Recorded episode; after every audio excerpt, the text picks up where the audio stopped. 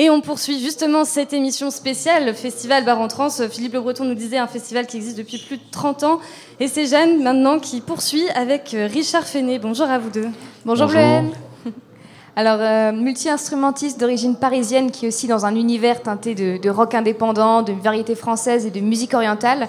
Euh, Richard Fenet, tu as sorti ton premier EP au, printemps dernier sous le label Pan European Recording. Ce soir, tu joues en trans à 21h30 au bar L'été Indien. Oui. tu es ce qu'on appelle, du coup, ce que j'ai dit, un multi-instrumentiste, puisque tu joues de la basse, de la guitare et puis du saz. On reviendra un peu plus tard sur cet instrument. D'où te vient cette envie de, toucher à tout ça euh, C'est une bonne question. J'adore. Euh, en fait, euh, j'ai été beaucoup bercé par des musiques de films quand j'étais enfant. Et le côté orchestral est un peu métissé, comme John Barry, par exemple, qui a beaucoup utilisé le santour dans beaucoup de ses musiques de films, euh, notamment dans James Bond et, d'autres. Et euh, après, ça a évolué. J'ai écouté les Beatles, euh, du rock en général. J'ai écouté aussi de la trans goa quand j'avais 7 ans. donc, je pense que ma musique, elle reflète bien ce, mélange de, moderne et d'ancien et de, et de métissé et de, d'occidental, d'asiatique. J'aime bien métisser, mélanger les choses. Et par quel instrument tu as commencé du coup dans tout cela? Euh, J'ai commencé par la basse, parce qu'avec mes, mes, copains de lycée, on s'est dit euh, tiens, on va monter un groupe de, rock euh, pour épater tout le monde. Et, et donc mon meilleur ami de l'époque me dit ah moi je vais faire de la batterie, mon autre ami de l'époque me dit ah moi je vais faire des guitares, et moi ce qui me restait c'était la basse par défaut. et, et c'est par la basse que j'ai commencé la musique. Et c'était quoi, du coup, ton, ton, épiphanie à toi? À quel moment tu t'es dit, voilà, c'est ça que je veux faire euh, de ma vie, c'est ça, je veux être musicien? Ah, j'avais 17 ans et j'écoutais Led Zeppelin, Pink Floyd, euh, tous ces groupes euh, des années 60-70. Et moi, j'avais envie de faire ça. De, je visais ça. Je ne savais absolument pas. La première répète que j'ai faite, je ne savais pas faire de, aucun instrument de basse. J'avais une basse entre les mains, je ne savais même pas m'en servir. Et le, le, guitariste de l'époque me dit Ah, mais tu es vraiment trop nul, tu sers à rien avec ta basse. Tu et du coup, euh, je me suis dit, ça m'a, au lieu de me, de me mettre dedans, en fait, il m'a, il, m'a stimulé. Et la, répète d'après, je me suis dit, bah tiens, je vais tout défoncer. Euh, et j'ai, réussi à jouer de la basse à, partir de ce moment-là. Quoi. C'était il y a peu de temps au final, du coup? C'était il y a 10 ans. 11 ans, plus précisément. Donc tu as appris sur le tas comme ça, pas de cours de musique Si, quelques cours de guitare pendant un mois, euh, des cours de basse de ci, de là. Et après, j'ai un peu. Euh, à force de jouer en groupe, on apprend. On apprend mm. beaucoup. Bah, tu es seul d'ailleurs sur scène euh, ce soir euh, pour les bars en trans, puisque dans ta composition de tes morceaux, aussi dans ton projet solo, ton EP, tu es tout seul. Tu as joué avant dans des groupes, du coup, tu l'as dit, dans Buvette, dans Calypso Delia, avant, avant ça même. Qu'est-ce qui t'a donné envie de, lancer un projet solo de... à vrai dire, on m'a tendu, on m'a tendu la main en me disant si ton disque euh, Richard Fenet doit sortir, il, sortira sur Pan Européen. Mm. Et euh, moi, j'avais, ce que j'aime beaucoup, c'est composer de la musique. Euh, écrire des paroles, c'est une autre affaire que je suis en train de, d'explorer depuis peu. Mais j'adore composer. Et avec Calypso Delia, j'ai beaucoup composé pour le groupe. Et j'avais des compos en parallèle qui étaient un peu en suspens. Et, et donc euh, j'avais des, des, chansons euh, qui pouvaient être exploitées, exploitables. Et, euh, et Pan European m'a dit bah, si tu veux sortir un disque solo, c'est parti. Et comment ça se passe pour composer tout seul du coup? Parce qu'en groupe, il y a une espèce d'émulsion, il y a quelqu'un qui fait quelque chose, quelqu'un qui rajoute quelque chose par-dessus, tout seul bah, Moi, l'émulsion, ouais, c'est vrai que c'est assez différent quand on est à plusieurs. Mais l'émulsion, je l'ai quand même euh, tout seul. Euh, en fait, euh, ce qui est bien, c'est qu'en ce moment, j'ai le, le, live que je suis en train de rôder, etc. Je suis en train d'enregistrer en studio avec mon producteur et l'ingé le, le, prochain disque. Et en parallèle de ça, bah, j'adore en fait la nouveauté. J'adore faire des nouveaux trucs, écrire des nouvelles chansons. c'est ce qui me fait me réveiller le matin et être excité par ma vie de musicien. Le live, d'ailleurs, tu disais, c'est quelque chose, c'est une autre étape aussi d'être tout seul sur scène et oui, d'assurer. J'ai découvert ça, je l'ai découvert et euh, c'est vrai que c'est assez impressionnant. Au début, on, euh, moi qui, qui, étais habitué à la dynamique de groupe, là tout d'un coup, je me suis dit, bah, c'est moi le groupe, c'est moi qui dois apporter tout le, qui doit incarner toute la musique, qui doit incarner toute ma musique. donc c'est vrai que c'est différent. C'est deux plaisirs différents que j'aime que j'aime autant. Et où est-ce que tu puisses tes inspirations? Tout à l'heure, tu parlais de Led Zeppelin, de Pink Floyd. On les retrouve toujours dans, tes morceaux? Je pense que l'esprit y est. Maintenant, euh, formellement, euh, aujourd'hui, je suis à l'intersection entre de la, variété française, on va dire, euh, indépendante, de la musique électro et de la musique orientale. Et la musique orientale, je l'ai découvert bah, il y a un petit peu moins de 10 ans, il y a 5 ans, quand un de mes meilleurs amis m'a offert un disque de musique turque. Et euh, je l'ai écouté, je suis tombé dedans, euh, vraiment, euh, je, suis tombé amoureux. C'est pas une chose qu'on contrôle pas. Et tu as beaucoup voyagé aussi, j'ai vu ça que tu étais en Russie, en Mongolie. Oui, alors on voyage tous beaucoup aujourd'hui. Hein, c'est ce que là c'est dans mon curriculum vitae, mais je suis pas. J'adore voyager, ça, c'est clair.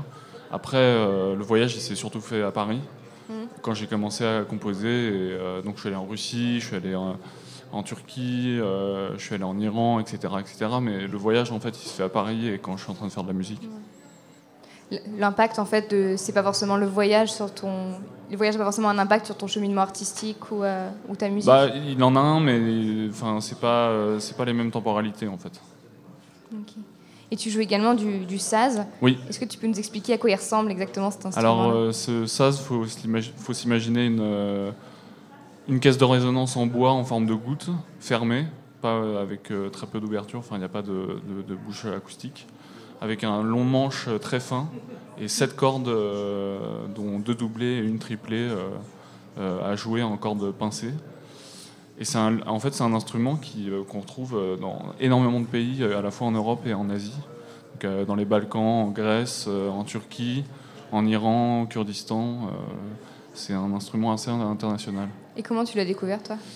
Via cette compile euh, de musique turque. Et en fait, euh, quand je suis passé à Istanbul, j'ai acheté un petit saz, mais de, jouets d'exposition. Et finalement, euh, je m'en suis servi comme base un peu. Et bon, c'était vraiment, c'est pas, pas, du tout un instrument, je dire, de professionnel. C'était vraiment un, truc de déco, quoi. Mais bon, je me suis débrouillé avec ce que j'avais. Et il a fallu que je trouve des, des, cordes pour mon, mon saz. Et je suis tombé sur ce luthier à Paris, à Montreuil plus exactement, qui est euh, donc euh, maître euh, de musique turque et kurde, et qui vend plein de saz, qui vend plein d'instruments. C'est un peu la caverne d'Ali Baba là-bas, c'est génial. Et j'ai pris quelques cours de saz là-bas avec des élèves turcs pendant un mois, et ça m'a un petit peu boosté quoi. Et tu comptes poursuivre des nouveaux morceaux aussi ensuite avec cet instrument-là Ouais, avec cet instrument-là, avec un autre instrument aussi qui va être sur le prochain EP qui s'appelle le Duduk, qui est une, flûte euh, qui vient d'Arménie. Euh, j'ai un, un Santour aussi, c'est une sorte de, de cymbalum en fait euh, iranien.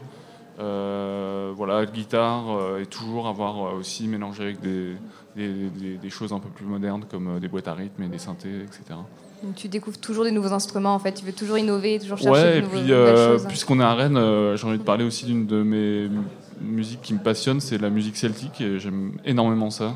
La musique irlandaise, euh, de Bot High Band, de Chieftains. J'adore ça, la cornemuse, ça rend fou tout le monde, mais moi j'adore ça. D'ailleurs, tu portes un kilt sur scène oui, régulièrement. Oui, oui, oui, oui, exactement. Euh, autre influence aussi, euh, la, chanson française, on trouve un petit peu en tes titres. Euh, tu as repris les, Idées Noires de Bernard Lavillier, un classique du coup de la chanson française. Et on retrouve une certaine influence de cette musique dans, dans le ton, entre séduction et second degré de tes, morceaux. D'où est venue cette envie de mélanger justement ces influences plus rock indépendant, musique orientale et, et variété française? Ça s'est fait comme ça devait, devait se faire je pense qu'un artiste, euh, il est le reflet de ce qu'il écoute. Donc euh, j'écoute plein de trucs différents et c'est cette. Euh, enfin, on est tous comme ça. Hein, c'est l'intersection de ce qu'on écoute qu'on va retraduire dans notre musique. Et, où est-ce que tu puisses tes influences justement en, variété française? Il y a des artistes qui t'ont marqué plus que d'autres? Ouais, Oui, Étienne Dao, Jean-Jacques Burnel, même Aline, le groupe Aline qui, qui, avait sorti un, un, disque il y a trois ans. Moi, je suis pas. Euh, je me... Et je me suis même surpris à, écouter Angèle euh, il y a pas longtemps et à aimer des. Enfin, je, je, me pose pas de limite en fait euh, de genre ou de. Enfin, tant que j'aime bien, tout, tout, se passe bien, quoi. sur ton EP Degré 1 qui est sorti au printemps dernier. Il y a mhm. quatre titres Soleil humide, Peau de pêche, Labyrinthe et Titre de transport. C'était une évidence pour toi de d'écrire en français? Oui, c'était une évidence parce que j'ai envie d'être un minimum compris et je sais que je suis pas dans un cadre international pour, pour le moment. Enfin, peut-être qu'un jour ça, ça, arrivera, mais je, je je me suis dit déjà, d'une, je maîtrise peut-être pas assez l'anglais pour, euh, pour écrire des chansons. Et puis de deux, je trouve que le français, ça se prête très bien à chanter. Et, euh, chanter, parler, comme j'ai écouté beaucoup Gainsbourg, j'ai écouté beaucoup euh, Bachung, etc. Enfin, ça me semblait évident. Et tu vas nous les jouer ce soir, du coup, les titres de ton EP Oui, oui, oui. Et d'autres Tu as dit que tu avais un EP à venir aussi. Tu vas oui, alors euh, il y a Motif à danser par exemple, qui est une instrumentale où je joue du saz euh, avec euh, plusieurs, plusieurs étapes, de, comme un, morceau de rock progressif avec plusieurs étapes d'état d'âme de saz, on va dire. voilà quoi. Donc il y, a, ce, titre-là et, et en plus des, les reprises d'Éternel de Brigitte Fontaine et Idée Noire de Bernard Lavillier. Et ce sera ce soir à écouter à, l'été indien à 21h30 pour les, les, bars en trans. Merci Richard Frenet. Merci à vous. Merci Richard Merci aux bars en trans. Merci beaucoup. On va écouter justement un, de tes morceaux de ta musique métissée, comme tu disais. On va écouter euh, Innovide tout de suite de Richard Fenet.